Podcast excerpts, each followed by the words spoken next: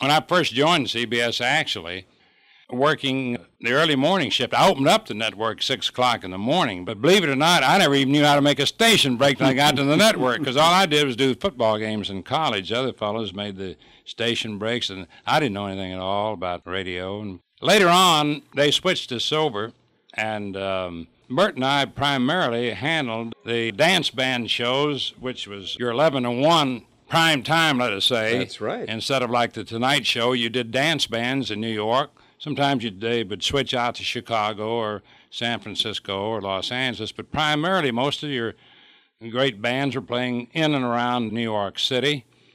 We used to get a kick out of alternating doing Benny Goodman and Tommy Dorsey, Glenn Miller. Look sharp, feel sharp, be sharp. Use Gillette Blue Blades with the sharpest edges ever honed.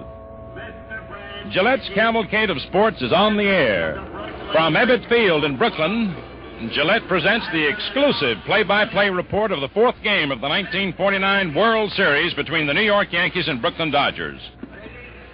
Good afternoon, baseball fans everywhere. This is Mel Allen with Red Barber, greeting you for the Gillette Safety Razor Company, maker of world famous Gillette razors, blades, and shaving creams. Yes, and it's because so many of you fans use these products. By the time Mel Allen broadcast Game 4 of the 1949 World Series at Ebbets Field in Brooklyn on October 8th, the world was in turmoil.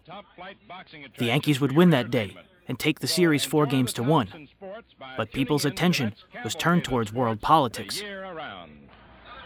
This series, there's a big hand for all these Dodger stars of 1916.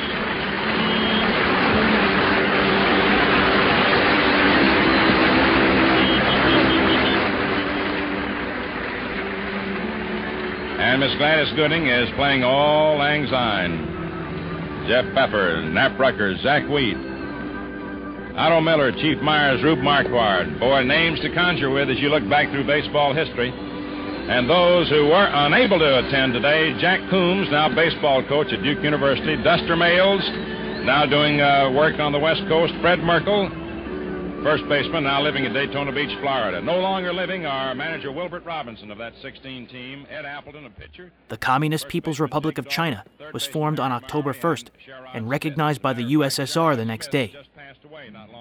The Democratic uh, Republic of East Germany was formed on October 7th. On October 14th, 10 Communist Party USA leaders were sentenced to jail time. Two days later, the uh, Greek Civil War ended with a communist surrender. And on uh, October 24th, the cornerstone of the United Nations headquarters was laid in New York. The Red Sox in the 14th inning. Babe Ruth, who won the 2 to 1 decision, passed on last year, and Sherry Smith, who pitched for the Dodgers in that game, also passed along recently. And now the lineups for today's game. For the New York Yankees, Phil Rizzuto leading off playing shortstop.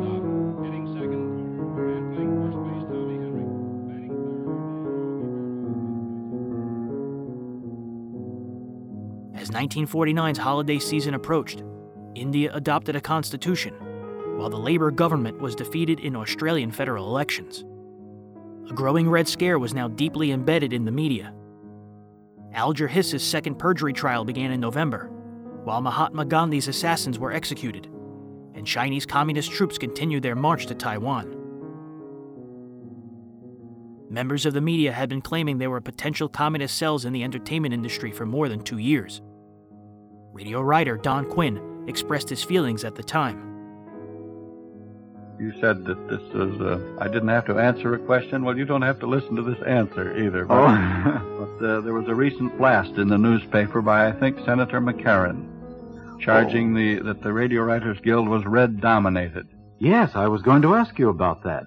Well, I think it is pure hogwash. Senator McCarran is a politician, and all politicians will do almost anything for a vote or a headline or to perpetuate themselves in office, and I think this charge is pure nonsense. I've known these writers for many, many years, almost a great many of them personally. Neither in council meetings nor membership meetings has politics ever arisen. Oh, this is one of the two taboo subjects. The other is quality of radio shows because other authors, your friends, are present. We don't discuss each other's shows. Oh, yes. And, you do uh, not discuss politics. We do not discuss politics except where legislation is pending concerning the welfare and status of writers in general. Oh, yes. This is the only thing the Guild is interested in is the status of writers and their welfare.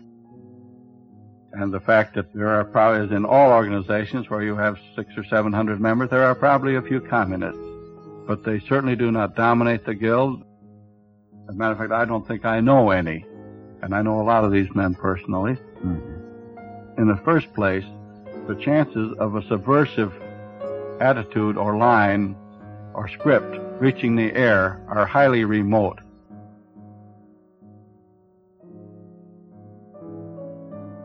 Not many writers are communists because they are independent thinkers, and the Communist Party does not welcome independent thinkers. These are individuals.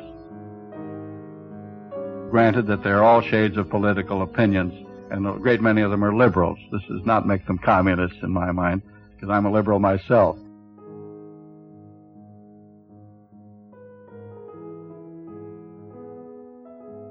To get a subversive line on the air after going through production men, advertising men, mimeograph girls, engineers, uh, network authorities, continuity acceptance, this would require a collusion on the part of all people, which would be utterly fantastic. Yes. And I think to get uh, communistic ideas either on the screen or on the radio are very remote.